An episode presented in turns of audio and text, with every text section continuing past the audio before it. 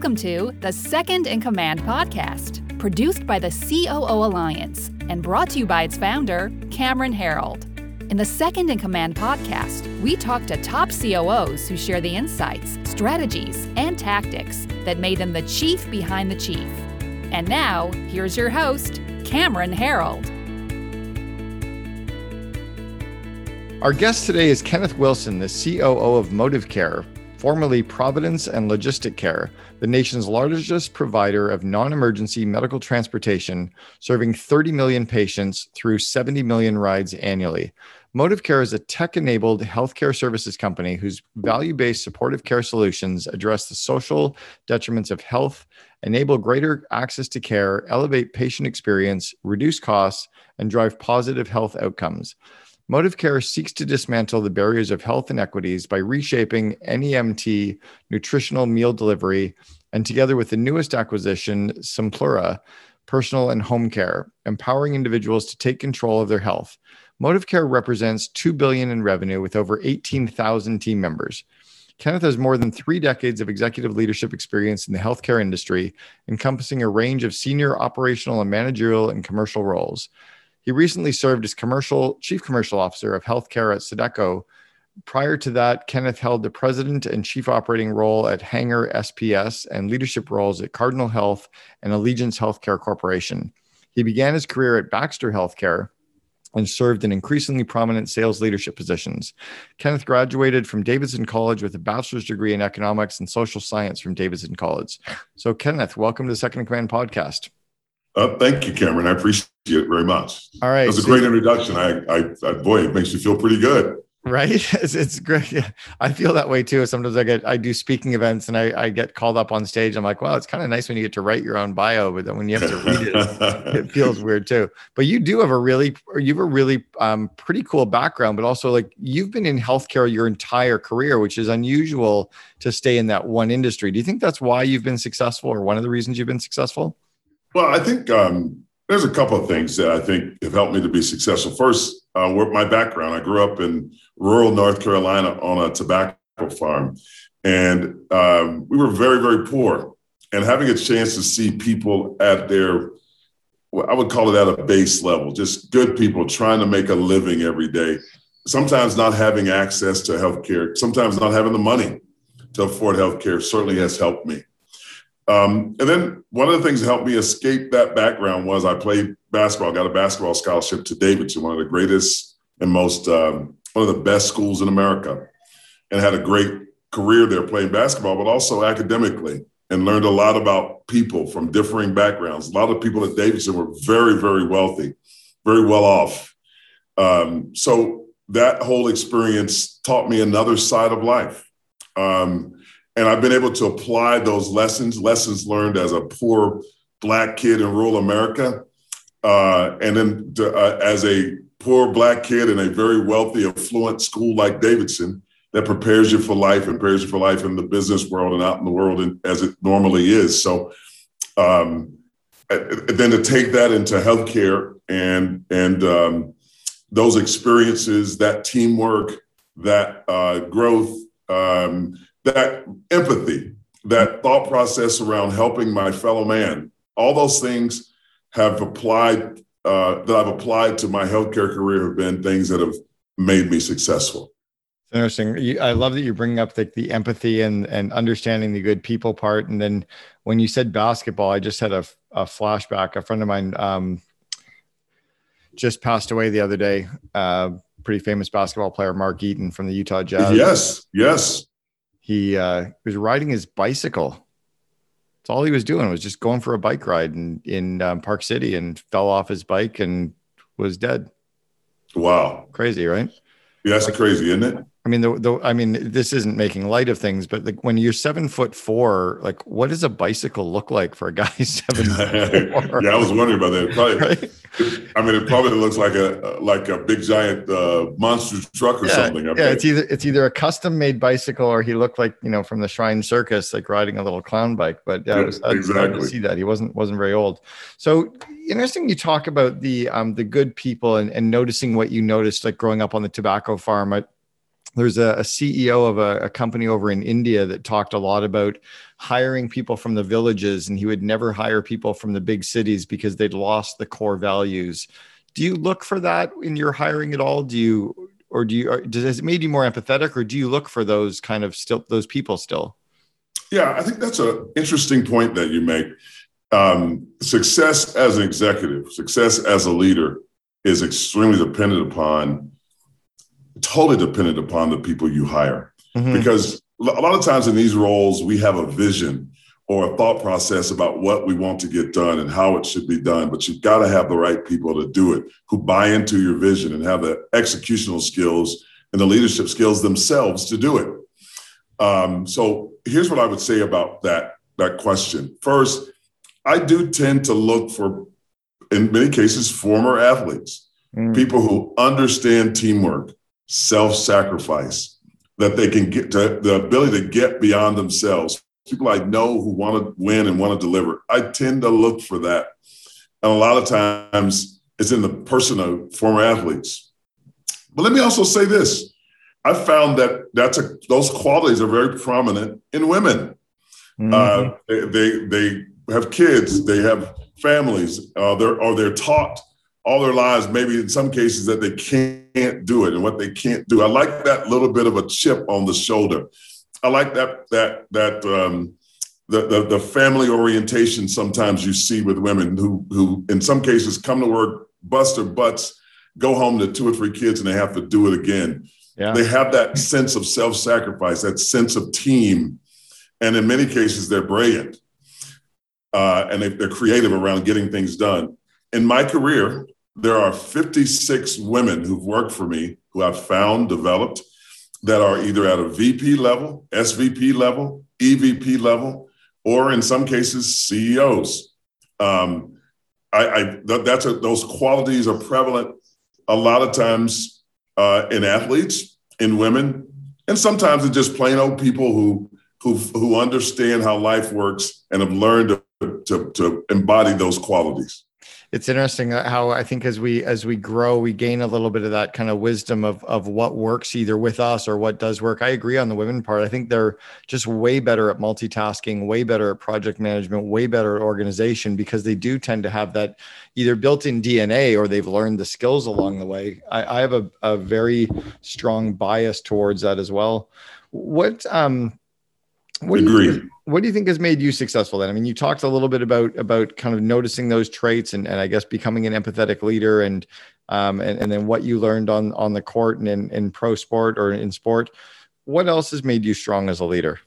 Yeah, um, uh, I'll touch on a few of those things. For me, it starts with and has always started with you have to have a, a strong desire to get a job done or get to the finish line and I've always had that. Um, just want to win, want to win badly, um, and you have to have that. That's a driver. Um, but but then I, as I've gone forward, I've realized there's certain talents and abilities that I have. One, um, many people think I'm a great communicator. I'm very good at getting my message across to people, both in both publicly and individually.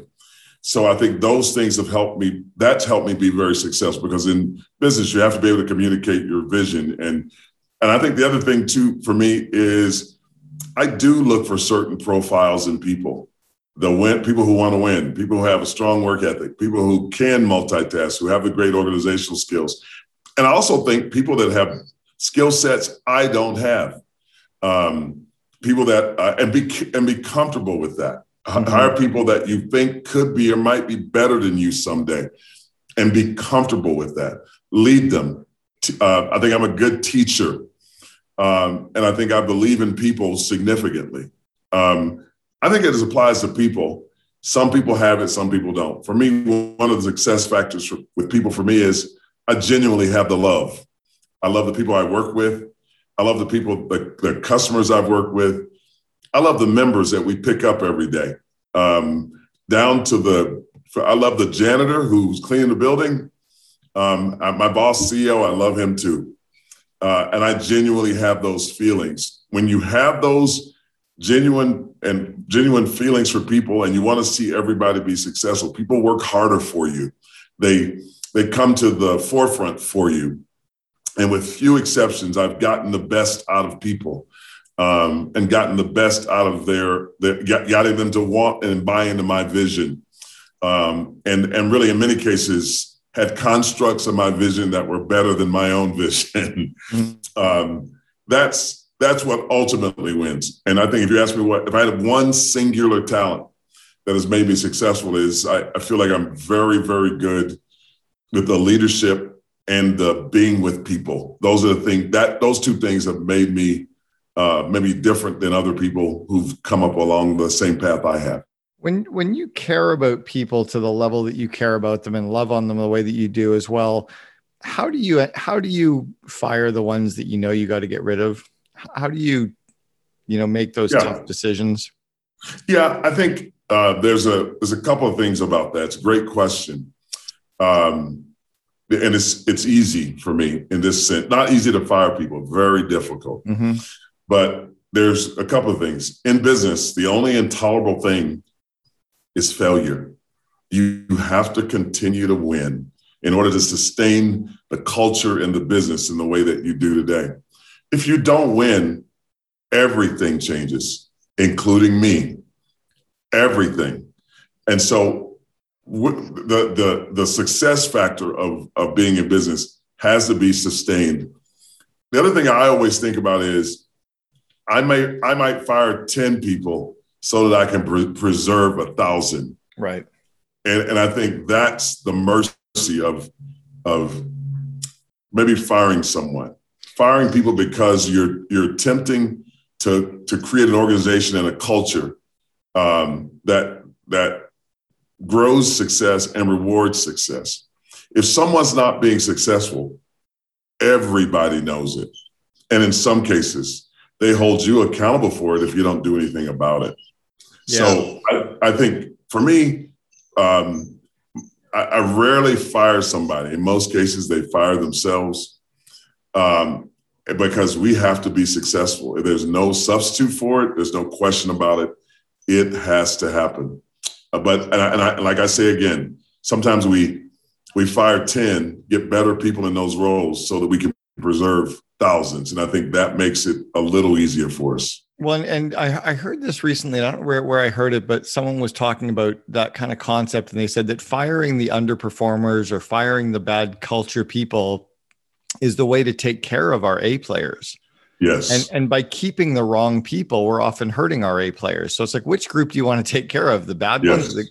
so you, you take care of the good ones by getting rid of the cultural cancers, right? Or getting rid of the underperformers. Yes. Like like you said, you fire the 10 to take care of the thousand. The other thing I think you touched on, you didn't quite say it, but but it feels to me like you do treat your employees and the company much more like a team and much less like a family, right? In a family, we're stuck with who we get right? We Correct. you got to love them either way. You can't really fire them. You just got to love them and find. But in a in a in a in a team, the underperformers, the cultural cancers, they're off the team, and you bring in the new ones, and and you work hard, and you're always driving. Is that do you? Yeah, do you I, have- I, use the word team all the time hmm. because mm. that is exactly the point. We we don't a family you're born into it. A yeah. team you earn your way through it. Yeah. Uh, and by the way, the, the thing about a family is sometimes the the worse you perform, the more yeah, you get more of the family's resources. That's not the way it works on a team. the worse you perform, the more likely you are to be sitting on the bench yeah. or off the team. So, um, you, you know, t- teammate is a to me. I call people teammates often. Yeah, uh, I use that term to refer to people. Hey, teammate, how are you? Because to me, teammate is an earned distinction. It and it's a respectful distinction. Mm-hmm. Uh, and not everybody is a teammate. Not everybody can has earned that distinction. But um, it, it, this is a team. Uh, it has to be a team. But you don't stay because you were you were somebody put you there. You stay because you earn your way there, and you earn your and you sustain your place by your performance. Well, it's fine. Some people had dysfunctional families, so that term of like it's a family doesn't really ring very no, well with them. No, either, it right? really doesn't. I don't want to be on a family. Uh, no, no, all in the family. No, we don't want it all in the family. No, right? no, we really don't want that. So, so you're you're in a role now where you're constantly like when you're at a, a bigger level, you know, bigger company, you're you're bringing in senior people above yes. you know, three to seven layers of others. Yes. How do you bring in senior talent into the company without upsetting the apple cart? How do you bring them in gently? Like, what are the ways to bring them in without causing or to minimize the ripple effects that they cause? You know, both good and bad ripple effects. Yes, great, great question. Two two things I would say about that. First, I do think you have to make sure in your uh, development of your organization that you're mining for and understand the talent you have within.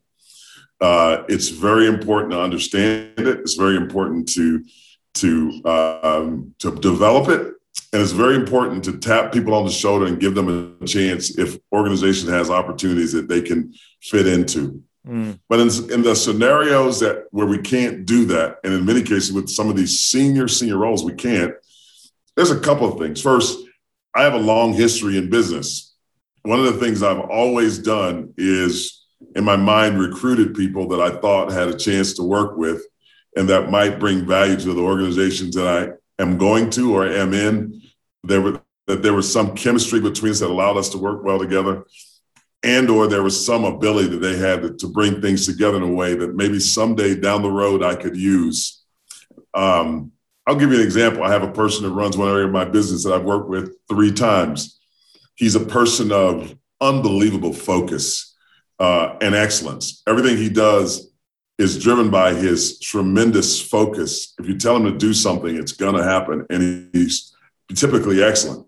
Well, I just gave him the biggest job he's ever had in his career because in this case, we had a lot of, it was loose. It was not disciplined enough. It wasn't uh, focused enough. And these custom, and this particular customer base needs focus. They mm-hmm. need people that they need uh, uh, um, they needed for us to be um, on top of everything. And this is a person that I knew would have that focus and capability to do that. So I gave him the job. I mean, and he's somebody that I, I hired 15 years ago hmm. and put him in various jobs, but I wasn't working with him at the time I hired him, but I knew about him and it kept him kind of on my, you know, scorecard about somebody I could get down the road. And um, but but I think as we go through our lives and we develop and train people, we should be keeping a little bit of a scorecard as to who we think can help us down the road. And I've always done that. That's interesting. Um, yeah, I think the other piece of it is how do you bring those folks in? First, you have to make sure that they're extremely competent, um, that you have a clear picture of what you want them to do, and you give them that clear picture when they walk through the door. Uh, and and by the way, sometimes organization will have people in that who are naysayers about those folks, and you have to be uh, supportive of them as long as that path that you ask them to be on is being met and they're going down the right path. Uh, and then you have to give a little grace sometimes if you need to. But um, I've had very good success typically in bringing people in because in many cases I knew these people very well before I brought them in, understood them very well. And by the way, knew and had the job prescribed for them when they came through the door. Yeah, I like that. The um, one of the things you were talking about was was just these types of leaders that you're bringing in as well. Have you had any experience? It's a random question, but have you had any experience at bringing in leaders that that are from the military at all, and what they're like? Yes, I have. Um, I've, I've, I've um, I like military leaders. Um, people have been through uh, that that process. And I'm I'm Canadian, I, I, so we don't we don't have a, a, big military in Canada, so we don't like right. I don't know anyone who's ever served. So I'm curious what you've learned in that in that realm. Well, it's a couple of things. First, uh, tip, uh, if you bring in someone from the military, there's typically that tremendous discipline, mm-hmm. um, that tremendous belief or ability to get the job done um, because they understand they have to do their job. In, in the military, when you do your job, you're not only protecting yourself, you're protecting those who count on you. And by the way, business is very similar to that. You, when you do your job, you're you're protecting the flanks of those who are working beside you. Uh, and, and military leaders tend to understand that mm. and understand it very, very well. Mm. Uh, and, and typically, you tell them to do something, they're okay with doing that. The other thing I like about military leaders is the humility. They understand that when you ask them to do something, uh, you know, they'll give you their opinion, their thoughts. But if you say, "Hey, Billy, Joe, or Susie, I need for you to do this," uh, it's over. Yeah. and they go out and do it. Yeah, yeah, yeah. And and, I, and, you need that sometimes. You need for people to execute. And, and you know, even if sometimes they don't hundred percent agree, and and you know, I, I think I want all my folks always tell me their opinion. Give me another way if, if it's better. But if we make a decision as a group, we're going to go a direction. Yeah, I need for people to be humble enough to go do that and drive to that. Yeah, when there's a decision, the consensus is now it's done. Like the debate has been left. We're now going yes. forward. Right? You can't keep debating. Yes. That's interesting. I hadn't thought about it that way. Um, yeah. You, you, talked about execution skills, like looking for people that have good execution skills. What does that mean to you? Um, by, by the way, if you really think about the way companies are set up now, they put tremendous resources into acquisitions and initiatives and IT with all those tools, we need people who will take those tools and make them manifest in the marketplace. And that's really what execution means to me.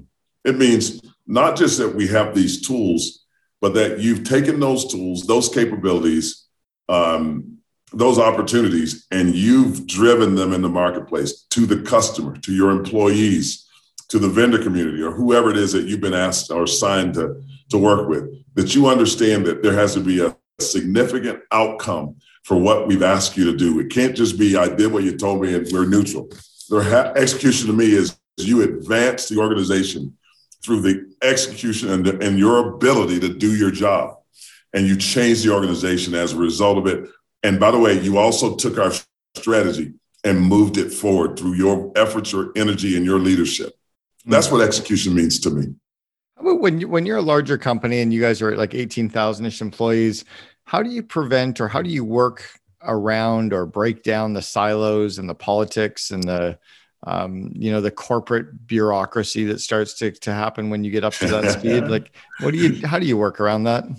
Well i think um or is it just any, or is it just you're just okay with it? Like it's just part of the part of the puzzle at that size. It, it, it's not i'm i'm personally not never okay with it I will say this any leader will tell you that some of that is always going to be in the system. But I think what you have to do is two things. First, you have to demand excellence, demand results, reward the people who, who give you those things. And by the way, anybody who's divergent from that will see pretty quickly mm. that either they have to change course or they have to go, go somewhere else. Um, but but I think it's as a leader, you have to be very consistent about what you what you ask what you want to see, and and then lastly, what you reward. And when you see something that you don't reward or that you don't like, you have to deal with it. Deal with it with extreme prejudice. Deal with it with extreme, um, uh, you know, you know, speed. Um, and then and then if you see things you like, talk about it, embrace it, show the way, teach, and and of course reward financially and with promotions. People learn very quickly what organizations value, mm. and they do that.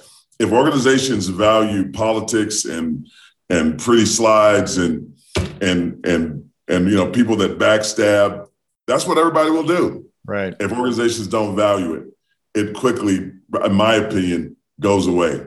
So I like to believe our organization is about performance. I like to believe our organization is about getting things done.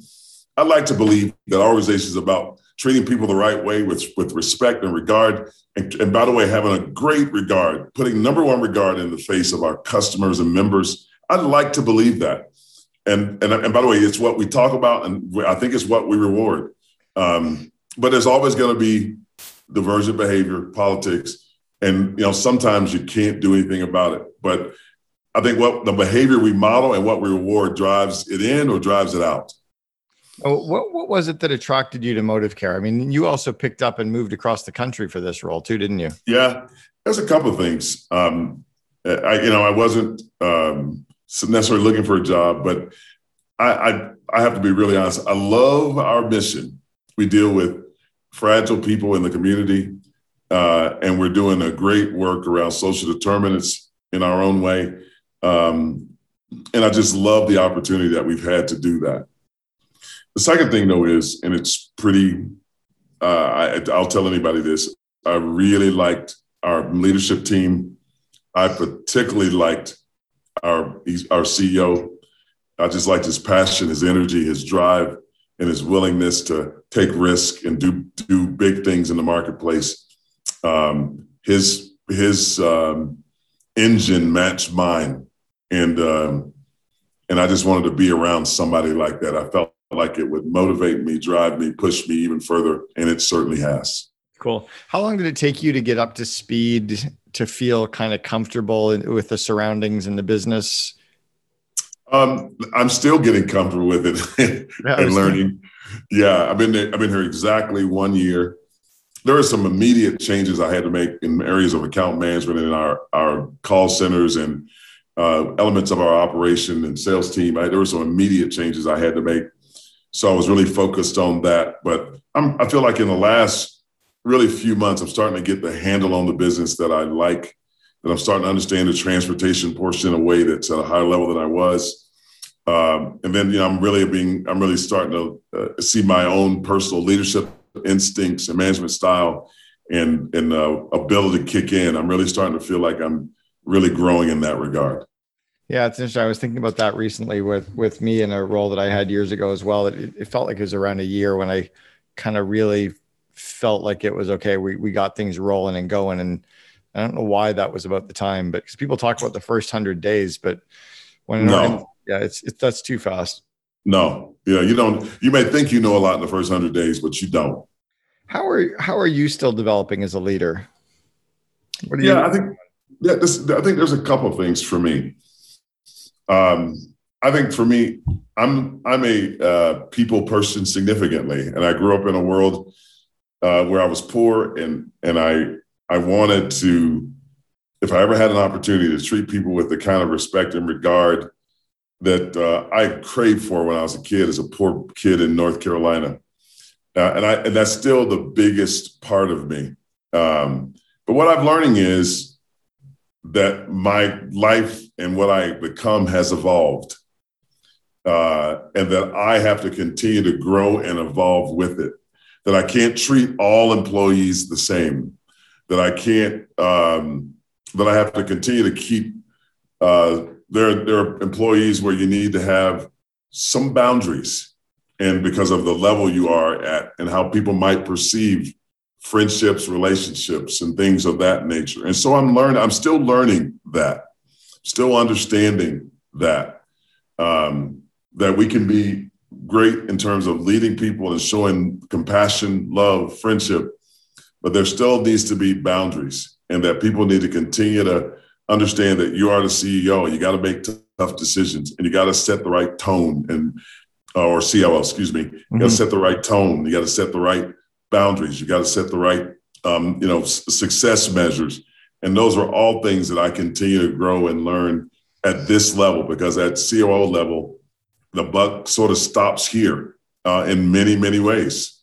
And um, I, I need to make sure that I fully understand that and not forget that always. That's interesting. I don't think I've had anyone on the Second in Command podcast yet speak about um, kind of the playing favorites and and not getting too close to some of the employees. Can you can you give us a specific example of maybe when you did get too close or too familiar with? Because that's a really interesting thought. I, I know on the playing favorites that sometimes we had our best friends at the office and others feel a little bit left out, but but speak a little bit more to that kind of getting too close to them and, and maybe where that bit you in the ass or... I, I, I think it's i think it's one of those kind of things where i um, it's more of an overall thought process and and, and that um, that that me any I, I, love anyone who speaks to me talks to me that i see every day. Uh, you know who brings me cookies. You know and um, I, you know, those are just, I just have to be careful of those things because one of the things I've just learned through this is when you're in these roles, everybody's watching all at all times and wondering if your is, you know, what your goals are, what your motives are, and by the way, what that means to them mm. more than anything else. And I've realized that I have to be aware of those things because I just want to, from a, from a personal standpoint, my natural instinct is that I just want to love everybody in the same way, and you just can't do that. Can't do that. You, I've got a question around kind of the um, the situational leadership that you were talking about a little bit about, and how you have to adapt your style. When you're hiring leaders that are better than yourself. when in your career did you finally get comfortable with that? And and because people you know seem to be worried about well if i hire them better what's what's my role going to be? And when did you finally get okay with that hiring people better than yourself and leading them and building teams of teams? And and how did you get there? Yeah i was a region manager in cincinnati early in my career um, and um, this is uh, this this happened um, and we this I took a region that was really struggling, but I hired this young man, and he just had everything. He was, you know, just to just look the part. Was a person of honor, of dignity, pride, and immediately he started to go out and produce incredible results. And as a result of his efforts, we had the best year this particular region had ever had. It was almost solely entirely because of his efforts. And it occurred to me what if I had 10 people like him? Hmm. Uh, what if I had, and I really, so I started to raise my standard for the other nine people that were on that team from a sales team standpoint. And pretty soon I had five or six people like him. And, and, and all of a sudden we were cooking with gas yeah. and that success we had that one year multiplied and obviously got, got me promoted. And one of the things that when people I said, What did you do? And I said, Well, I hired better people than myself, but I'm their leader. I found them, I put them in place. Uh, you can take them and put them other places. You can, when I, when you promote me, you can give them my job. But I just learned that those folks, you get the right folks, um, they'll produce results. It doesn't make me nervous. And I, and by the way, if I hire good folks, give them a chance to succeed, they'll be loyal. I'll be loyal, and the company will reward me for being courageous enough to put significant people in the roles that we have. They'll value that. For sure. And by the way, I'm their leader. So uh, it, at the end of the day, I put those people in place. So it doesn't hurt me to have greatness who that works for me. Doesn't it makes me greater when you're when you're a smaller company or a mid-sized company you um, i think one of the core roles of leaders is to keep growing and developing people. Does that still happen in larger organizations? Are you still growing yes. their skills? I think it's even more important in large organizations um, because we're still trying to expand. We're still trying to find exciting ways to be successful. Um, we're still trying to go into new markets. It, i mean and and because of the size of the company the the you you need to scale more quickly and more significantly in order to grow 5% or 10% as a company gets bigger. Mm-hmm. So it's not, uh, it's, to me, it's the need to do that is greater in bigger companies. Plus, you have more slots, more places, more opportunities to put people. Um, uh, I had a friend of mine who used to say this to me all the time. He goes, I, he goes, Kenny, the greatest thing a leader can do. And I said, what's that? He goes, always be recruiting, bruh. Always be recruiting because it's true people come and go, leave, or you have opportunities, and you want to have somebody that you can plug in that can continue to deliver against the, the results that you need and the opportunities that you have. So the the need for people uh, and and and successful people, great people, is always going to be there, and I think it continues to be a need for us right now. It's interesting. So, what do you think makes ModivCare um, different than than some of the other organizations you've been with? Mission. Um, mission. It's easy. We deal again with some of the most fragile people in the world, um, elderly, diabetics who need uh, dialysis treatment, methadone clinics, uh, people who in some cases have questionable home situations, um, uh, people who need um, restricted diets when they when they when they go home from the hospital or from uh, whatever event that they're going to that day. We deal with really fragile people um, some of them aren't happy. Some of them are unhappy because they're physically struggling or they don't feel good or they're miserable or they're um, or, or, they're sick or they're not well. Um, we we in many cases we realize that if we make a mistake, if we don't pick somebody up, the stresses on their bodies could be something that puts them in jeopardy. We understand that. So if you if you ask me what I like about our company more than any other I've worked for is is, is an understanding of the mission we have. Social determinants is about what where someone lives having a greater impact on their lives than maybe even um, you know, their job or other things. Where you live has a greater impact on your life cycle and your health than anything else. And we realize that. And many, and we're a community-based organization. So our company provides opportunities, health uh, results, and outcomes. Um, you just can't beat this from a mission standpoint. And it matters to all of us in the leadership team quite a bit. And for many of our folks, they're some of the most altruistic people I've ever seen. They love this job and what we mean and what we represent. And let me tell you something. Um, we have people. My, I, I, I'll tell you this quick story. My boss got a call from a member who um, who got got left by the road, and um, he called me into his office, and he was upset beyond words. And I I was looking at him, I was like, wow, this is a CEO and he's really upset. He was really, really upset about it. And it mattered to him. And he called this person on the phone with me sitting there. And um, I've been in a lot of companies. I'd never seen that. Wow. I'd never seen that. Uh, and this person was a individual member with a with who was from a, at a dialysis clinic. So it wasn't some customer with millions of dollars to give us. It was one individual person and that's the spirit of this place. And well, um, you know what's easy to buy into. Yeah, what's interesting about what you're talking about with mission is is some companies try to create a mission, right? They try to create something yes. out of thin air because they don't really have anything. And then others that are in healthcare have potentially the same kind of mission you've got and they don't give a shit about it at all. So it's not like you were given the gift of mission. You actually do care too, which I think is different. Yes, we do. There's lots of, you know, you can go into all kinds of hospitals and they don't care at all where you go into another hospital and they really do so it's that's that's intriguing the way you guys you really do live it all right let's go back to the 21 22 year old kenneth wilson you know you're just graduating from college and you you want to get some advice what advice would you give your your 22 year old self that maybe you know to go through now oh boy um save more money would be one um no, but uh, you know, I would say three things. First, um, understand and work hard on understanding what your strengths are and what you bring to the world every day, and and try to strengthen those things.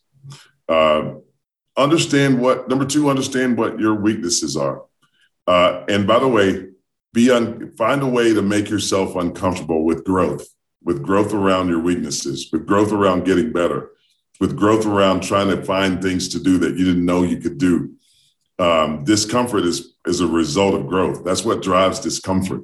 Um, seek to be dis- seek to be uncomfortable and trying to make yourself better. Last thing I would always say is love and honor people because at the end of the day, that's one of the things that has made my career. People have reached back and said that dude was good to me, nice to me, helped me, and um, and I and I'm going to honor that by by giving him an opportunity or giving him business. If you have time, I'll tell you one quick story. Yeah, please. It was a story that literally changed my career. I called on a group purchasing organization in Dallas, and um, I was given that sort of as a throw in. And I go into the office one day, and there was a lady in the lobby, and she was crying this was back in the days when you wore suits and you put the handkerchief in your your lapel. And um, I see this lady crying, and people were walking by her. Nobody said anything to her, but she was just crying, crying, crying. I didn't know what it was, but I walked over to her, took my lapel uh, handkerchief out, and I handed it to her. And I said, Hey, I don't know what's wrong with you today. I don't know what's bothering you, but I'll say a prayer for you. And here's my handkerchief. You dry your eyes and hope you have a better day. And I just turned around and walked off. Mm. One year goes by.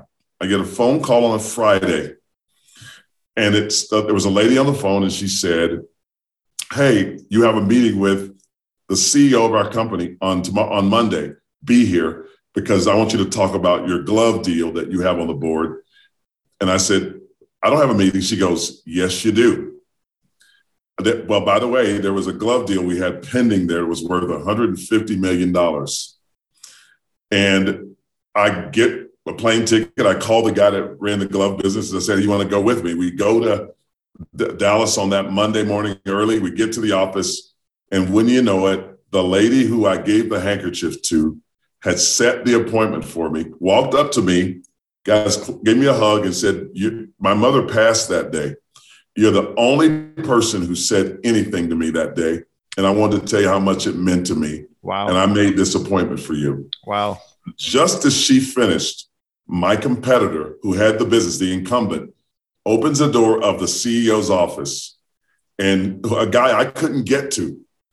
And he looked and saw me, and all the color went out of his face. I had a meeting with the CEO, with my glove, the leader of the glove business. We had a wonderful conversation. Two months later, I was awarded $150 million worth of business. One singular act. Yeah. And it changed everything. We sit around sometimes and we, we don't do things we could do. We don't do things we should do. We don't treat people the way we should treat them. And sometimes we miss opportunities because of it. Well, one of the things I don't do, I don't miss those opportunities. One act of kindness to me can change everything. And well, that particular day it did. That's a massive that's a massive story that I hope every one of your employees hears over these years too, because there's something really cool in there. And the other part of that, even if it doesn't link to an opportunity, is none of this shit matters.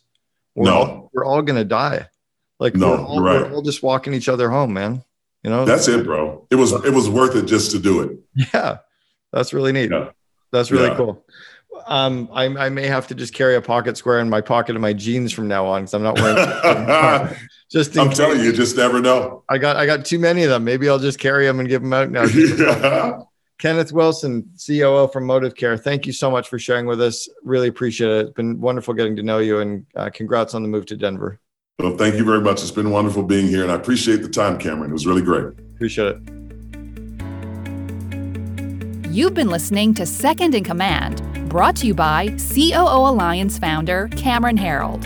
If you enjoyed this episode, please be sure to subscribe. For more best practices from industry leading COOs, visit COOalliance.com.